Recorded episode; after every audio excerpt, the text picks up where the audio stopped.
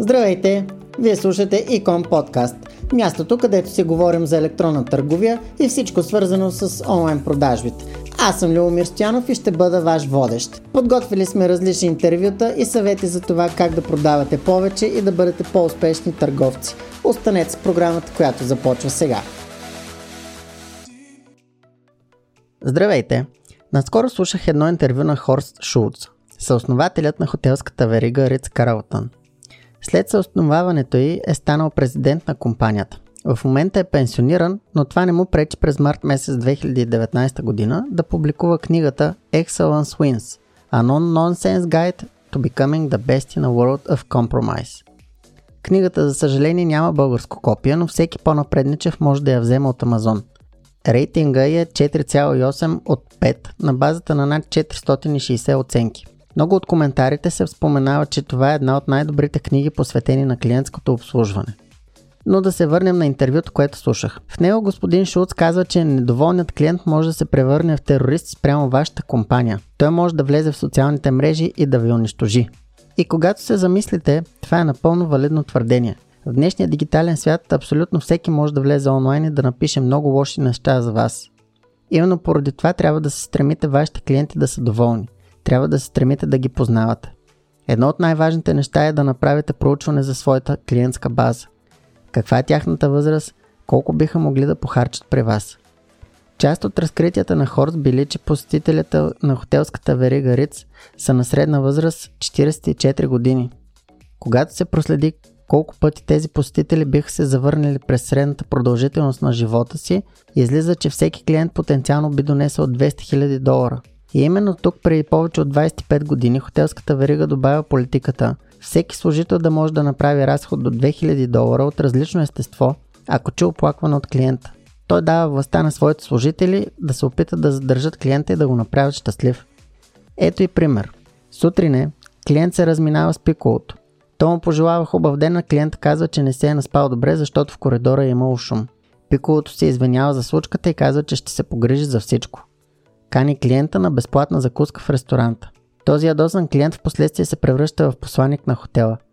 Всъщност, само веднъж този лимит от 2000 долара е бил достигнат и е описан в книгата, която споменах по-рано.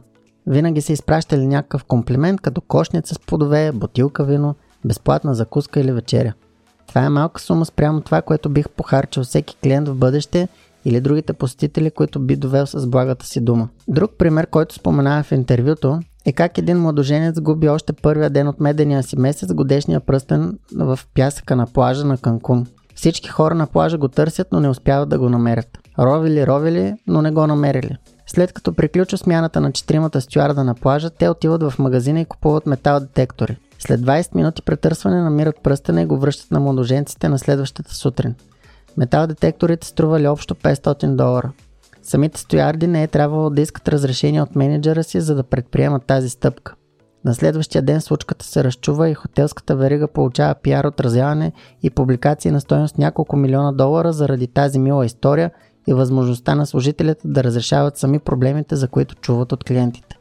Всеизвестен факт е, че хората сравняват най-добрите си преживявания в дадена сфера, докато някой не ги надмине. Обикновено летвата не е много висока поради голямата конкурентност. Можеш да си невероятен в очите на клиентите си, просто като бъдеш малко по-добър от средното ниво, но това трябва да бъде непрекъснато.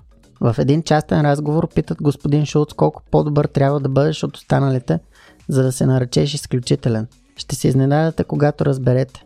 Той казва 10%. Какво значи това? Даваме за пример скалата от 1 до 5, където 1 е зле, а 5 е невероятно. 3 ще е окей. Okay.